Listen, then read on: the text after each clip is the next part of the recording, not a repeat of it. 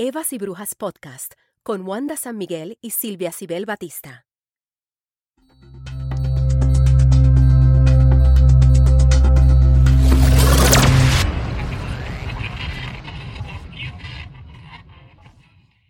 Desde siempre el mundo ha pasado juicio sobre la palabra de cualquier mujer que haga señalamientos de ser víctima de abuso sexual.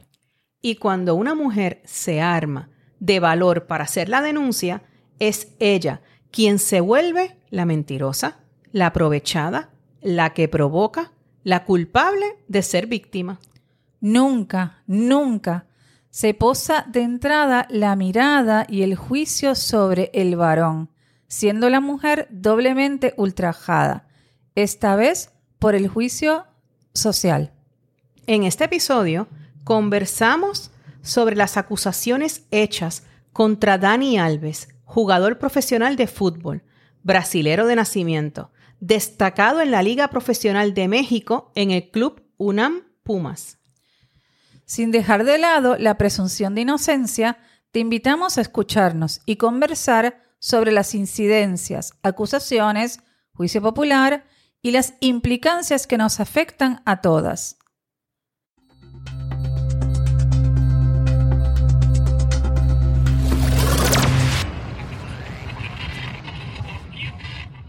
Bienvenida, comunidad de Evas y Brujas. ¿Cómo estás, Silvia, en el día de hoy? Yo sigo feliz. Tú sigues feliz porque venimos mejor con el audio. Porque estamos mejor con el audio, porque tenemos video. em, pero las que nos están escuchando, pues también nos pueden continuar con mejor audio, ¿verdad? Sí, sí, estamos con mejor audio. Entiendo yo que eso ha sido una lucha, ha sido una lucha porque obviamente nosotras somos, ahora ya somos comunicadoras. Eh, pero en la cuestión técnica, como esto es un proyecto autogestivo, pues la cuestión técnica en la vieja usanza de comunicación, pues tú tienes técnicos Sí. que te hagan las cosas. Acá aprendimos, y estoy, aprendiste, aprendió Silvia este, a puro pulmón y con mucha, a ver, eh, te- das mucha maña. Sí. eh, Porque yo no lo podría, tú sabes que yo, yo, yo les cuento que yo, soy, yo me frustro súper rápido y la cuestión técnica a mí me supera porque a mí me gusta como que entonces pierdo el contenido. Sí, sí. Pero como decimos aquí, desde el episodio primero estamos aquí para crecer juntas, ¿verdad? Así es que hemos ido creciendo juntas hasta en esto, porque esto es autogestivo. Nosotros hemos aprendido de todo. Exactamente. Mira, yo quiero que me cuentes, Silvia, quién, cuéntame bien quién es Dani Alves, cuántos años tiene, qué fue lo que pasó, porque ha habido, o sea, como siempre, como siempre, es que nunca vamos a quedarnos sin contenido. No. Nunca No. nos vamos a quedar sin contenido.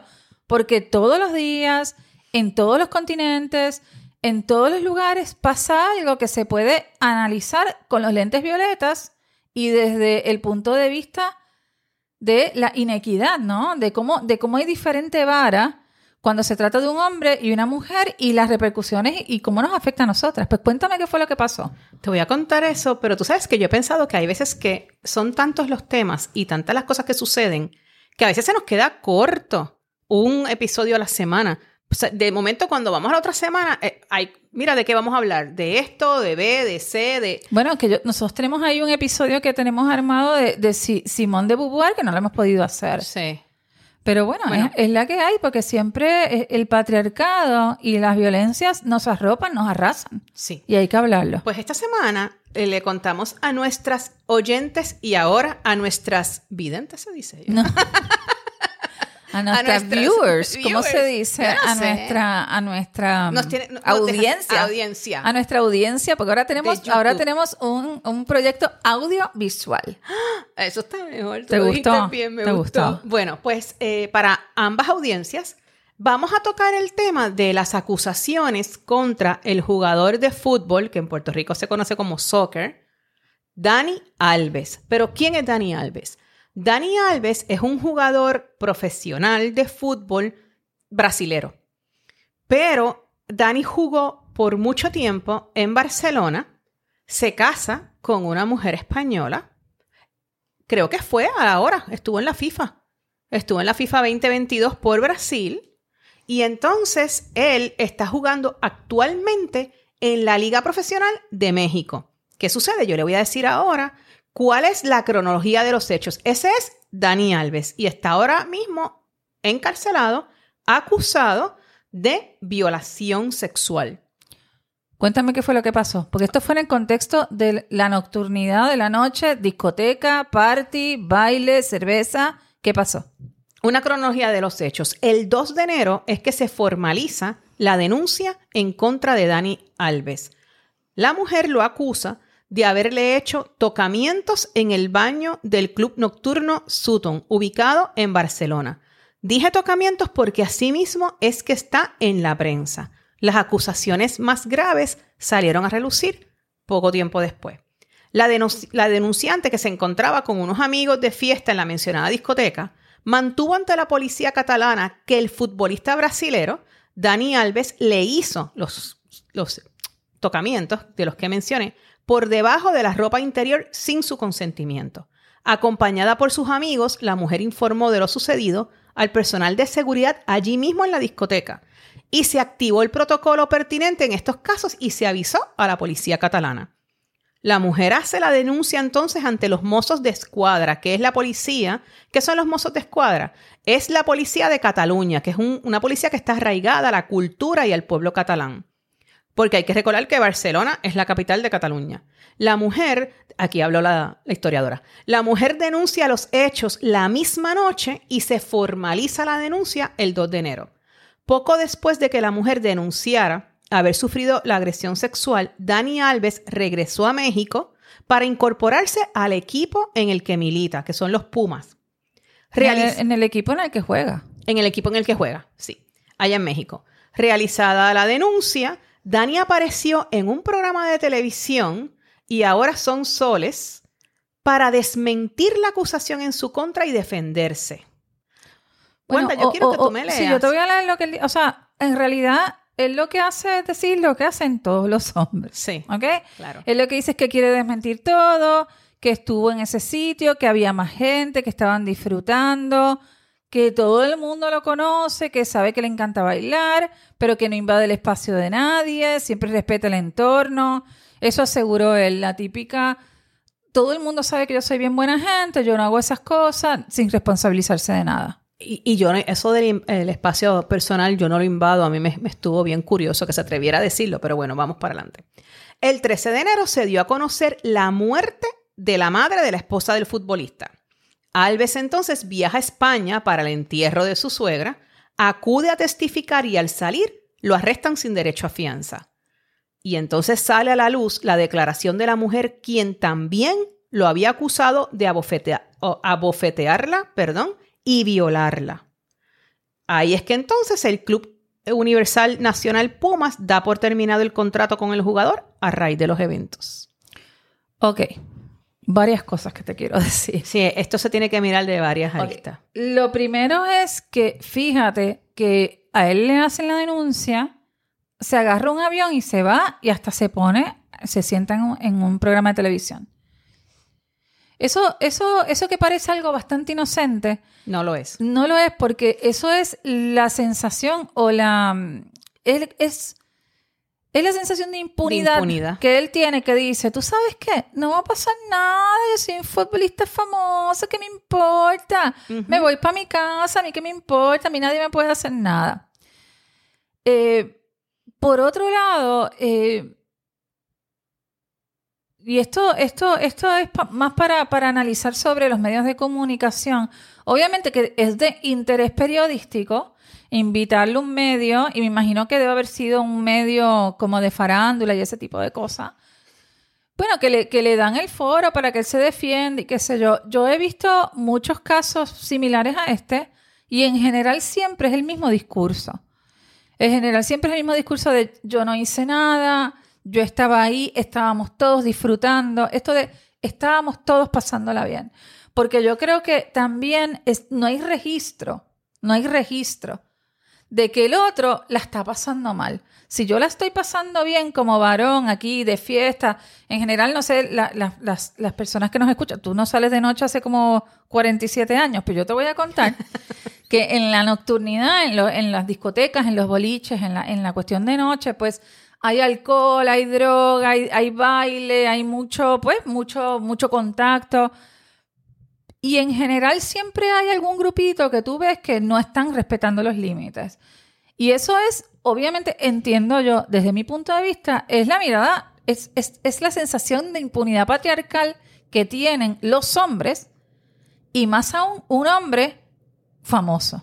Sí, definitivamente. Definitivamente. Y algo que a mí me, me dejó también bastante conmocionada o que me indigna o que me deja mal, y es un tema recurrente que hemos hablado porque lo hablamos en el episodio, en el episodio, en el primer episodio, es que si bien eh, bajo la legislación española ella tiene facultad o tiene derecho a, solicitar, además de que se siga una causa criminal penal, ella tiene derecho a pedir un resarcimiento económico. Fíjate que la mujer en cuestión renuncia a ese, a ese derecho que ella tiene de pedir un resarcimiento económico. ¿Por qué tú crees que es esto? Y Silvia, porque en general si, si trasciende que ella va a aceptar o que aceptaría o que aceptó un resarcimiento económico, ya queda completamente sin validez todo lo que ella alega. Y eso, eso pasa. Eso también. pasa. Se ve la necesidad de no aceptar el dinero que posiblemente lo podría utilizar para su recuperación de terapia psicológica, de sanar, para su autocuidado. No puede contar con eso si quiere que se haga justicia. Porque si no, por eso fue que dijimos en el disclaimer, se le cataloga de oportunista, de provocadora, pues para quitarse culpa, ella tiene que recurrir Para a eso. quitarnos culpa. Claro, porque... No, no, no, para quitarse culpa ante la gente. Sí, sí, te, te hablo, yo te digo quitarnos culpa en el sentido de que porque yo me siento, a mí me convoca esta historia. Sí. Es decir, o sea, la cantidad de veces, yo tengo otra edad, entonces ya, pero la cantidad de veces que yo tuve que soportar, ya sea en nocturnidad o en alguna fiesta o en algún evento, toqueteos, manoseos, eh, de ese tipo de cosas y que uno no puede decir nada y si lo dice nadie te cree o que piensan que tú eres, porque también existe otra cosa, el mito de que las mujeres somos las ninfas mortales de la sexualidad y que lo que vivimos es provocando a los hombres Sí. y que entonces como nosotras nuestra sexualidad este, está al aire libre, pues pobrecitos los hombres que Somos están... naturalmente perversas. Somos naturalmente perversas. Y entonces, como venimos diciendo, pues hablar de dinero Claro. sería también un agravante a, la, a, a lo perversa que dice que somos. Sí. Esos, estos, ¿verdad? La cronología que yo acabo de relatar realmente es la cronología de cómo nos fuimos enterando del suceso, pero no es la cronología de eventos oficial. Eso fue lo que fue saliendo poco a poco desde el 2 de enero en la prensa, lo que se iba eh, cubriendo, pero la realidad de lo que sucedió fue otra cosa. Está en el expediente judicial. Fíjate que para que lo hayan dejado detenido con prisión, se llama prisión preventiva, ¿no? Porque obviamente que existe la presunción de inocencia y si te dejan detenido con una prisión preventiva es que hay motivos fundados para pensar que la persona puede obstruir la investigación o se puede fugar. Como él ya se había ido a México, pues dictan un auto de prisión preventiva que en a prima facie, se dice, le da credibilidad a los dichos de la mujer y se entiende que hay una verosimilitud del derecho que ella está invocando o de los dichos que ella está invocando. Entonces, eso fue contundente para que lo, lo dejen detenido. Sí, eh, de hecho salió a relucir que él dio tres versiones de los hechos, mientras que la versión de ella ha sido una sola y firme en todo momento, que es lo que tú estás diciendo. ¿Y qué fue lo que pasó? Cuéntame bien cómo fue lo de... cu- Cuenta un poco cómo fue lo, lo del... Entraron al VIP, cómo fue, cómo fue el Sí. tema. La mujer entró a la, la mencionada discoteca, que ya dije que se llamaba Sutton, espero que la esté pronunciando Pero bien. fíjate, algo que, pero, di- Sí. discúlpame, algo, No, no que, algo que es muy importante es que, viste que dicen que cuando ella avisó en el boliche, en la discoteca, activaron el protocolo. Sí, wow, que- hay un protocolo. Hay un protocolo. Hay un protocolo. Pero maravilloso. Están en, o sea, España tiene un protocolo que yo desconozco si eso existe acá en Puerto Rico. Yo no, no he salido mucho acá, pero en, en- en Argentina me parece que no, no existe. Bueno, no, la verdad que desconozco. Pero Yo no sí hay que que decir aquí- que por lo menos existe un protocolo. Y maravilloso, de hecho. Se está haciendo justicia. Yo entiendo lo de la, ¿cómo se dice? De la presunción de inocencia.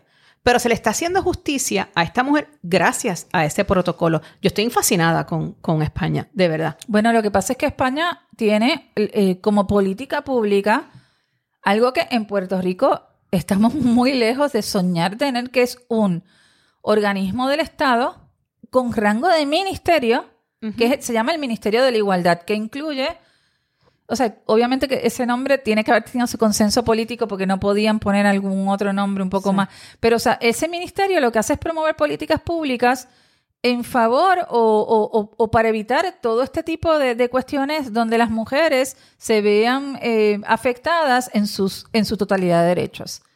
Y entonces asumo que eso también tiene que ver con eso. Maravilloso. Obviamente que en España también hay gente que se queja, pero bueno, Sí. me parece que es un paso muy adelante. Acá en Puerto Rico todavía estamos luchando para que exist- ni una oficina de la mujer existe. Al final del episodio, yo voy a insertar para nuestras, nuestra audiencia del, de YouTube, voy a insertar un video que nuestra corresponsal de Evas y Brujas en España, María Ángeles, María Ángeles, beso, te queremos, nos envió de... Es como un extracto de un noticiario que quiero que lo escuchen para vean cómo se está abordando maravillosamente bien la noticia. Para nuestras, eh, nuestra audiencia de audio también lo van a poder escuchar al final del episodio.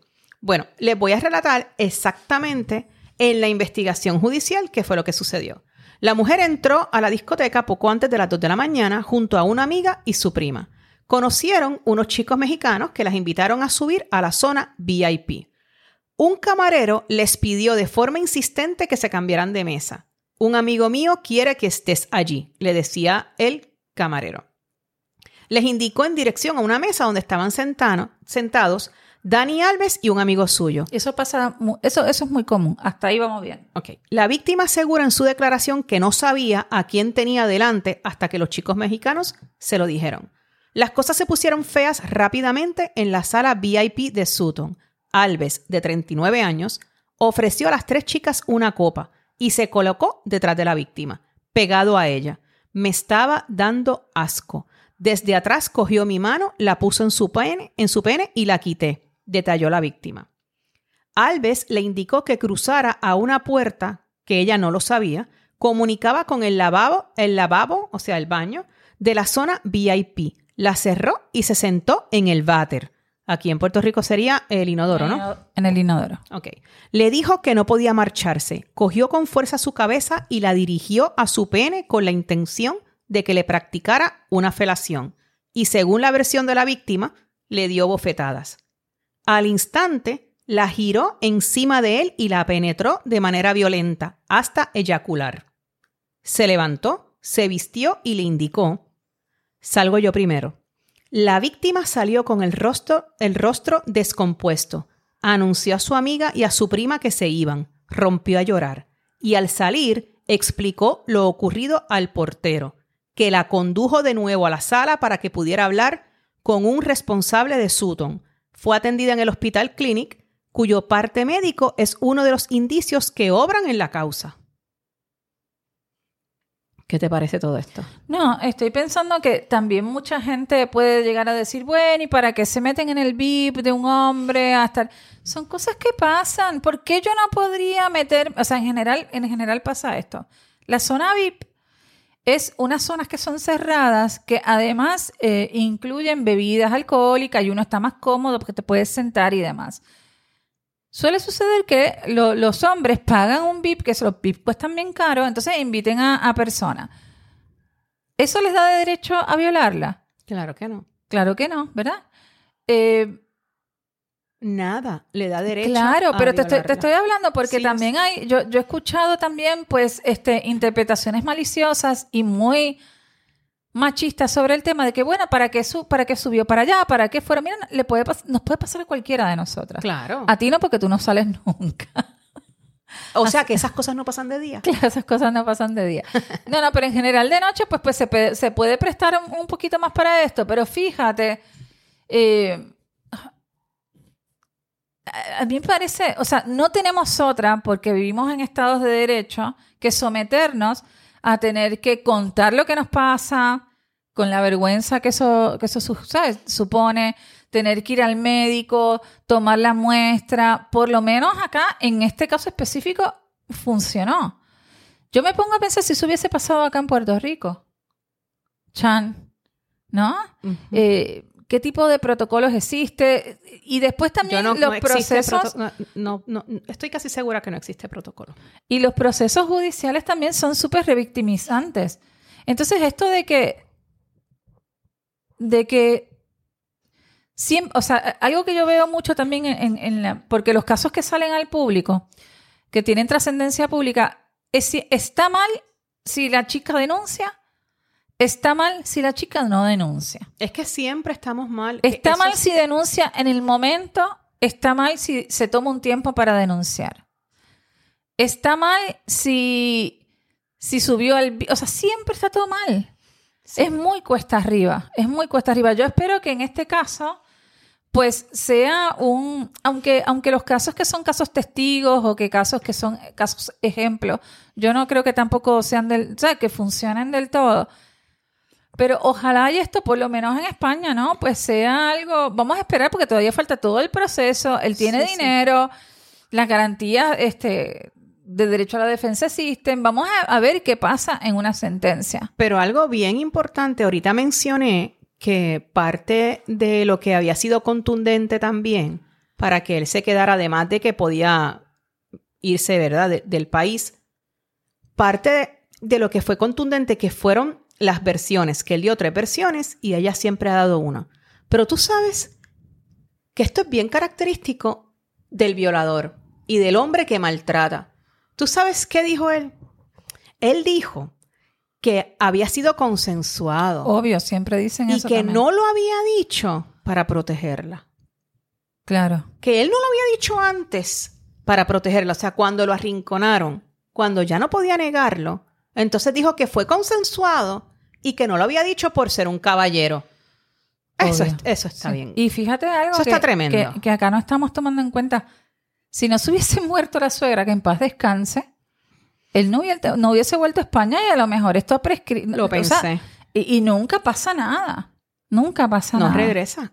Yo no sé si, si México y España Ahí me podrías quizás... No, no tengo idea. habría que buscar si existe un convenio de, extradición entre países, pero, igual. Pero tengo entendido que con Brasil no. No, con Brasil no. pero, pero bueno, porque si se va a Brasil, olvídate. Por eso. Y eso pasa. Hay un hay una causa bien, bien famosa en Argentina que es la de, Telma Fardín con un actor que la violó cuando ya tenía, ellos tenían una tira, una novela de estas de, juventudes. Entonces, ella tenía 16 años y el señor era un señor de 40 años, la violó en Nicaragua en el 2016, ponete. O yo creo que antes. Y tú sabes lo que pasó, que eh, ella finalmente lo pudo contar ya siendo adulta y que él, es de nacimiento, o sea, de origen brasileño, se fue a Brasil. Y ya, no pasó nada. Se está haciendo el juicio en Brasil, pero obviamente eso requiere dinero, recursos, requiere paciencia. O sea, a veces eh, yo, yo conozco, eh, yo creo que nosotros en la temporada 2, Silvia, habíamos hecho, habíamos hecho un episodio sobre abuso sexual infantil en algún momento. Sí, lo tocamos. Y cuando nosotros tocamos ese episodio, tanta gente me escribió diciéndome que todas las habían, o sea, habían sido víctimas en algún momento de su niñez y adolescencia. Es tan cuesta arriba salir a hablar y decir, es tan cuesta arriba decir, bueno, me someto a este proceso, al escrutinio público. A que te juzguen. A que te juzguen por todos los lugares. Y entonces es ahí donde sale esta, esta versión o esta frase de yo te creo. Pero bueno, por otro lado también está, este, yo soy una mujer del derecho, entonces tengo que decir, bueno, yo te creo, pero ¿y dónde está la presunción de inocencia? Eh, la verdad que es un tema, me, parece que estuvo bueno traerla. Si bien no podemos hacer un cambio en el sentido estricto de cambiar la sociedad, por lo menos podemos intentar generar empatía. Sí. Y tenemos que, generar empatía. Esto obviamente es un, es un caso público y por eso tiene más resonancia.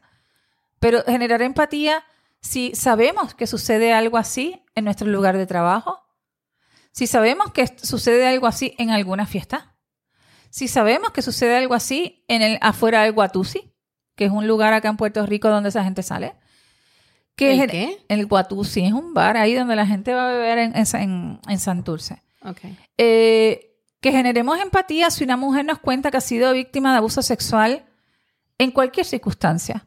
Y que podemos ayudar, podemos apoyar en lo macro, pero también en lo micro. En lo macro, porque si es una persona conocida, si es una amiga, un familiar, estar ahí para ella y siempre creerle. Y en lo micro también, porque nosotras tenemos que empezar a erradicar este pensamiento, este prejuicio sociocultural que siempre nos han enseñado y que tienen, de que la primera reacción es no creerle a ella. No, Está- no, la, primera, la, la primera reacción, ahora creo que los millennials y los centennials son diferentes, pero la primera reacción es mejor callar. Sí. Mejor callar, pero si te creen.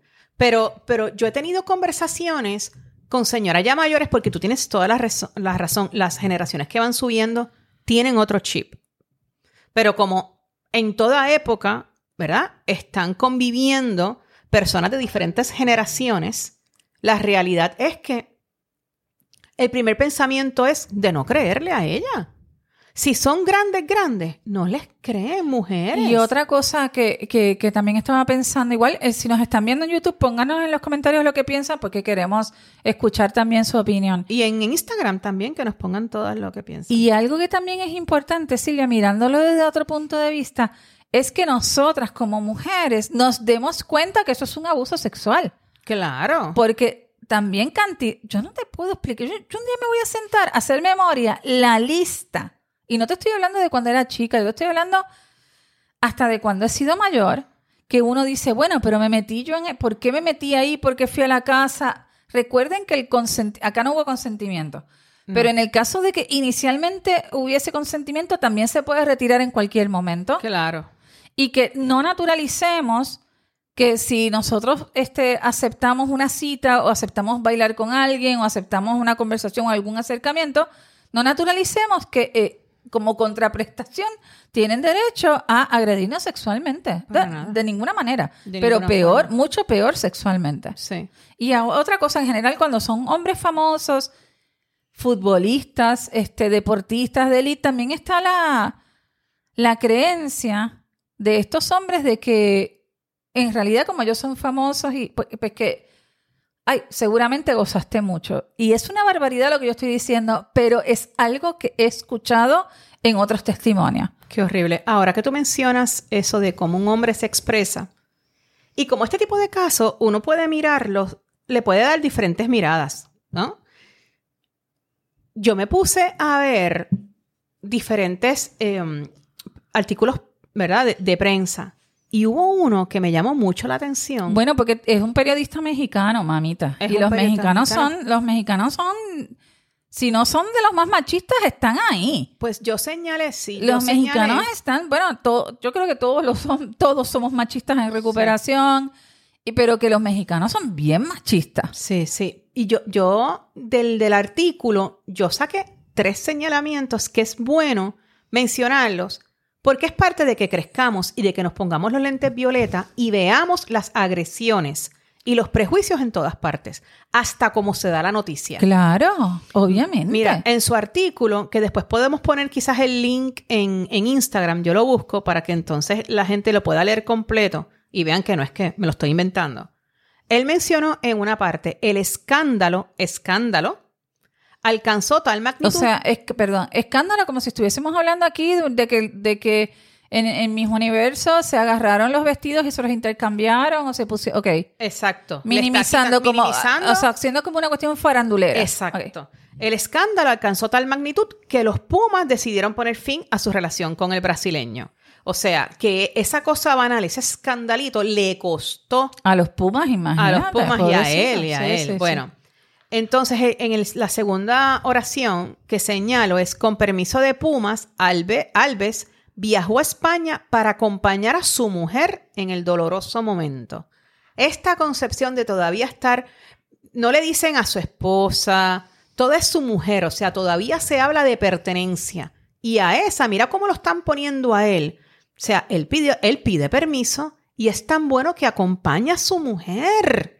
Sí, sí, sí. ¿Entiendes? O sea, no se está, no se está haciendo justo ni con la, la víctima, ni siquiera con, con la esposa entonces de él. Y por último, salió a la luz la declaración de la supuesta víctima de Alves. Ok, igual te tengo que decir que eso legalmente lo tienen que poner así en los medios. Tienen que ¿En poner la presunta víctima, la supuesta víctima por un tema de responsabilidad. Sí, pero se puede, se puede Hay parafrasear. que, hablar en, hay, hay que hablar en potencial. O sea, yo no estoy diciendo que digan de la víctima.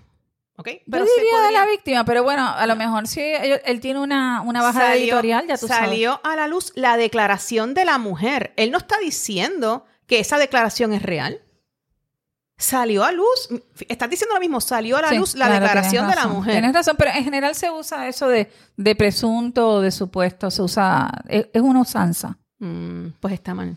Obviamente, está mal. hay que- y, y si está mal, pues hay que decirlo. Y yo lo dije, y se dijo, ¿verdad? Que había un de estos, está mal y se dijo. Está, a- había que decirlo y se dijo, se dice. Ah, ¿ves? Dios mío, yo estoy vira. Había que decirlo y se, Se dijo. dijo.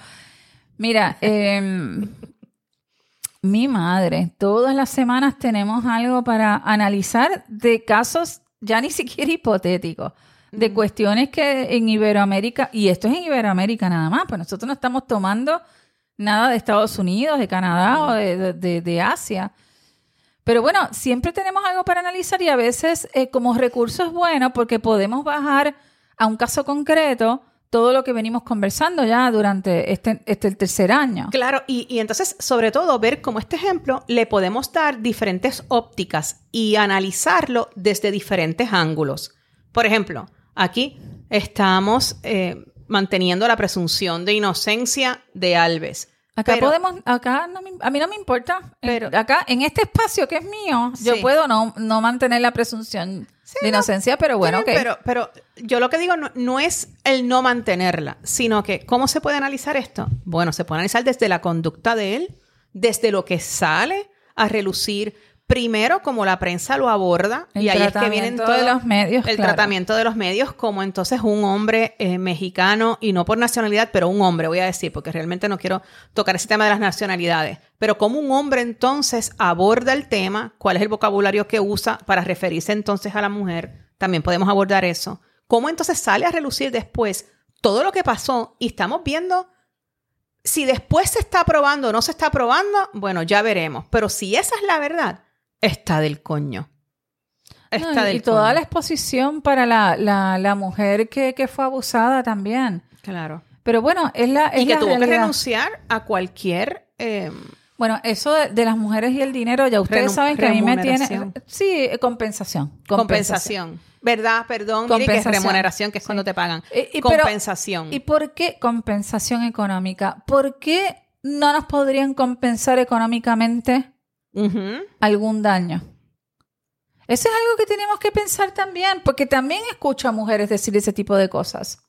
Bueno, porque está construido que si es- es- estamos tan construidas en la sociedad de que somos o Evas o, o, ¿verdad? O, o Vírgenes María. Y tiene- si, si tú te comportas bien, si tú eres sumisa, si eres abnegada, está todo bien. Si tú reclamas, entonces eres, este... Eres una vividora, Eres una te estás vividora. aprovechando, sos una sinvergüenza. Tú lo, provoca, lo provocaste. Entonces, Claro, pero cantidad de veces que, en que han- de estos casos así muy conocidos que dicen, bueno, lo provocó, creo que en el caso de Bill Cosby, lo que pasa es que después, creo que la, la primera defensa de Bill Cosby era decir que lo habían provocado para sacarle dinero, pero después eso ya se, se fue de las manos y salieron un montón de mujeres. Pero también cuando empezó todo el movimiento de Me Too en Estados Unidos, se, se escuchaba eso mucho. Me está provocando porque quiere tener fama, porque quiere Sí. dinero. Eh, qué injusticia, ¿no? Sí, claro. Siempre se nos está poniendo como las villanas, siempre. Siempre. Entonces, eso también tenemos que analizarlo. No. Y analizarlo no solamente de, de otras personas hacia nosotras o de otras personas hacia la mujer, de nosotras mismas. Porque si te cuentan algo de una mujer, uno tiene que analizar cuál es su reacción y uno decir contra. Esto es parte de- del prejuicio que nos han sembrado y que nos han construido socioculturalmente. Espérate, déjame pensar, ¿por qué tengo que dudar de ella? Por lo menos las que estamos más creciditas, porque tú tienes razón cuando tú dices que los millennials y los centennials no son así. Tienen otra mentalidad. Tienen otra mentalidad. Yo creo Tienen que- una mejor mentalidad. Sí, obviamente, tienen otra, otro, otro chip. Que, que obviamente que puede existir también el machismo en ese chip, pero yo creo que eh, es bastante diferente. Yo a veces escucho gente, a mí escuchar hombres decir estas cosas a mí no me escandaliza porque la verdad que tengo la vara muy baja. Sí. Pero sí cuando escucho mujeres decir eh, cosas como, bueno, ella se lo buscó, ella era una trola, ella era una puta, pero Sí. ¿entiendes? ¿Quién la manda? ¿Qué tenía puesto? ¿Dónde estaba? ¿Esa lo que quiere es dinero? Es lo que quiere es dinero. Entonces, yo no, yo no puedo, yo no puedo No, bregar con eso. Bueno, o era una... bueno, en, en- en este caso ellos no se conocían. Pero cuando hay eh, casos que son parejas constituidas, es una resentida. El a ver, ¿qué quiero decir con esto? El eterno juzgamiento que tenemos. Exacto. Eterno juzgamiento. Esto es solamente un caso más, una anécdota más al catálogo de injusticias que tenemos que soportar. Y entonces, en eso es que yo, a mí me gustaría que podamos poner la mirada, ¿no? En eso de, de- de decir, bueno, es un eterno juzgamiento. Basta ya, vamos a hacer un cambio, vamos a intentarlo aunque sea. Vamos a intentarlo y, y, y también dará visibilizar cuando se hacen las cosas eh, buenas, porque es maravilloso este protocolo que España tiene. Es maravilloso. Yo no sé, vamos a averiguar si lo tiene España o si lo tiene Cataluña o si es solamente de Barcelona o si es solamente de la discoteca que se le ocurrió. Sí.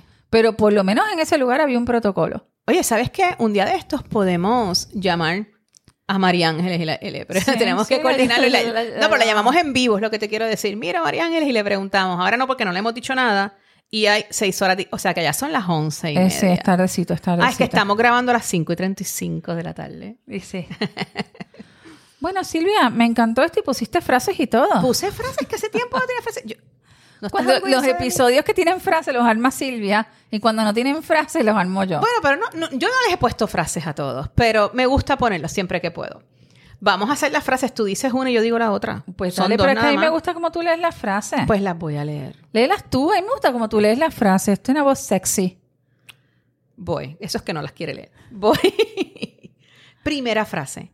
La violencia racial de género, sexual y otras formas de discriminación y violencia no pueden ser eliminadas sin cambiar la cultura. Charlotte Brunch. Mira, esa es una gran frase. Eh, justo hace, yo no me acuerdo, hace muy poquito vi, vi en Instagram en alguna cuenta un videíto que habla sobre las violencias y siempre dice que esas violencias están basadas en eso, en, en, en, en lo sexual, en violencia sobre género o raciales, que son como los tres pilares Sí. donde se, se, se enclavan más las violencias contra la mujer. Y obviamente que el- el- el- sin un cambio de cultura no lo vamos a hacer. Pero yo creo, Silvia, que ese cambio, o sea, como que, eh, viste, como, como dice el perreo intenso ha comenzado, como que yo, yo creo que el, el- el cambio cultural ha comenzado. Claro que sí. No sé en qué etapa estamos, pero yo pero creo que ha ha comenzado. comenzado. Ha Sí, comenzado. yo también. Y la última frase. Todas las desgracias del mundo provienen del olvido y el desprecio que hasta hoy se ha hecho de los derechos naturales e imprescindibles del ser mujer. Esto lo dijo Flora Tristán. Y esto es bien importante, esta frase la escogí porque el maltrato a las mujeres ha sido una constante durante siglos. Esto es histórico. Esto no es que Wanda y yo hayamos querido armar un podcast en medio de la pandemia y un grupo de mujeres quieran levantar el puño y ser feministas y hablar por hablar. No. es un ataque de locura. No, pero mira, como el público se renueva, esta es una frase que dice una presentadora argentina, bien conocida, que se llama Mirta Legrand, que tiene casi 90 años y sigue trabajando. Como el público se renueva, les voy a contar que nosotros empezamos a hacer este podcast en, en en- por allá por el principio del 2020. ¿Pero por qué fue? Porque estábamos sin dormir, estábamos encerradas, entonces empezamos a hacer Zooms para hablar entre nosotras, que somos amigas desde chiquita. Y yo estaba en Argentina. Entonces, nosotras hablábamos y todo lo que le- le- una le decía a la otra, decíamos, "Ah, a mí también me pasó, a mí también me pasó. Entonces, desde ese, desde ese reconocimiento en la otra, de que hemos vivido, yo me, hasta, yo me río porque es que para poder sobrevivir yo he, he- he recurrido al humor, a la lectura y a la Sí. escritura Maravilloso. y al estudio, porque es que realmente nos dimos cuenta de tantas violencias.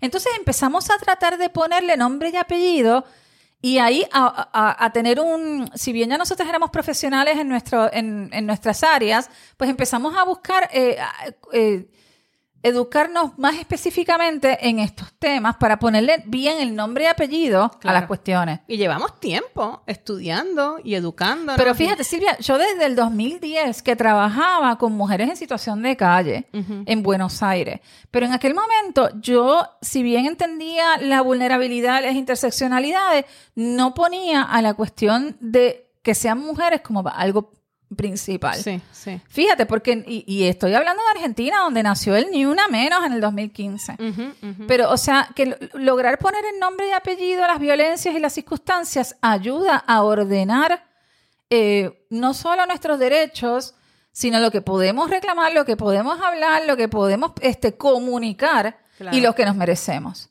Me encantó. Me encantó. Me encantó. Y esto aquí fue sin leer ni nada. Estoy, estoy pompia. Estás pompeada. Mira, y queremos invitarlas también. Hoy tuvimos, nosotras eh, participamos en otro proyecto que es un podcast eh, sobre opinión de temas de Puerto Rico y de la actualidad, que a mí me encanta el paneleo. Yo le digo el paneleo, hablar ahí con, con diferentes otros compañeros, otros colegas. Pero oye, tú estabas a fuego, me Pero encantó. hoy, porque mi, nuestra compañera y mi amiga personal, Alfonsina Molinari, que ella ha estado de invitada en este programa, estaba eh, con un temita personal y no pudo acudir, y estuve de conductora del programa. Y me encantó. Lo Y yo le quiero decir a. Alfonsina acá, porque ella, no, ella es como fan número uno de Evas y Brujas, que ella, ella está overconfident conmigo, porque me dijo, pues tú puedes hacer la conducción, y pues yo la hice, me parece que me salió bastante No, bien. no estaba overconfident porque lo hiciste súper bien. Extrañamos un montón a Alfonsina. Alfonsina, yo la Te amo. quiero traerla ¿Cómo aquí. la quiero? Claro que la vamos a traer Sí, para acá. yo la quiero un montón también. Yo la adoro y la verdad que, que no, bueno, que no, yo, ten- yo he tejido estas, este grupo de mujeres alrededor mío y hoy uno de los temas que hablamos en el otro podcast, aquí saliendo un poco de libreta, fue el tema de que eh, la soledad tiene mala prensa y la verdad que yo no, no me siento sola porque siento que, como que yo estoy, o sea, como que tengo familia, pero todas vivimos en nuestra casa, en una casa separada, ¿entiendes? O sea, Es no tengo ese bien, concepto de, sí. de- de estar sola o de la soledad. Tú no estás sola. No, bueno, y aparte está Kenny ahí, después la vamos a presentar un día a la perrita. Sí. Bueno, Silvia, ahí nos fuimos, pero también las invito a que nos vean en el juego de la mesa, que estamos en YouTube también con eh, tres compañeros varones y con Alfonsina Molinari. Me encanta. ¿Qué te, qué te parece? ¿Está bien? Está bien, claro. Bueno, pues ¿qué nos queda decir? Chao, huevas. Y bye, brujas.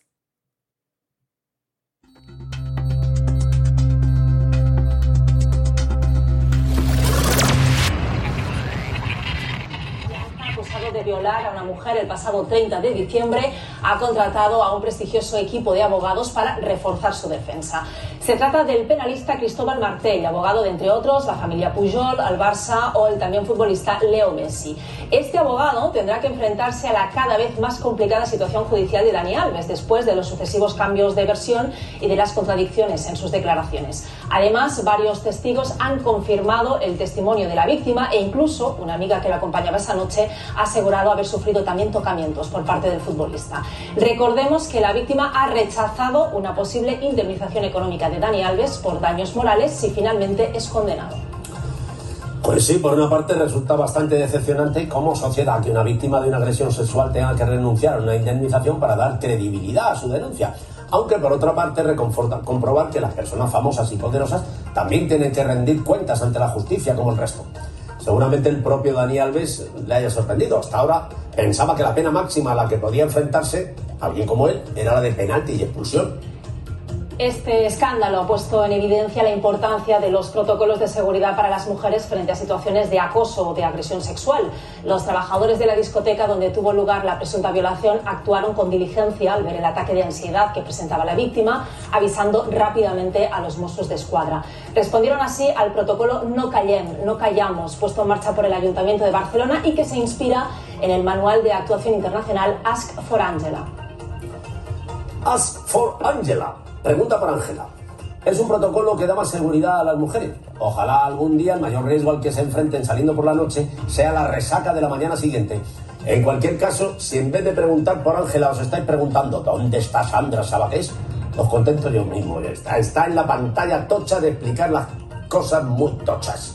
Efectivamente, aquí estoy. Bien, como decimos, Pregunta por Ángela es un protocolo internacional puesto en marcha en el Reino Unido en el año 2016, al que se han ido sumando diferentes países, entre ellos el nuestro.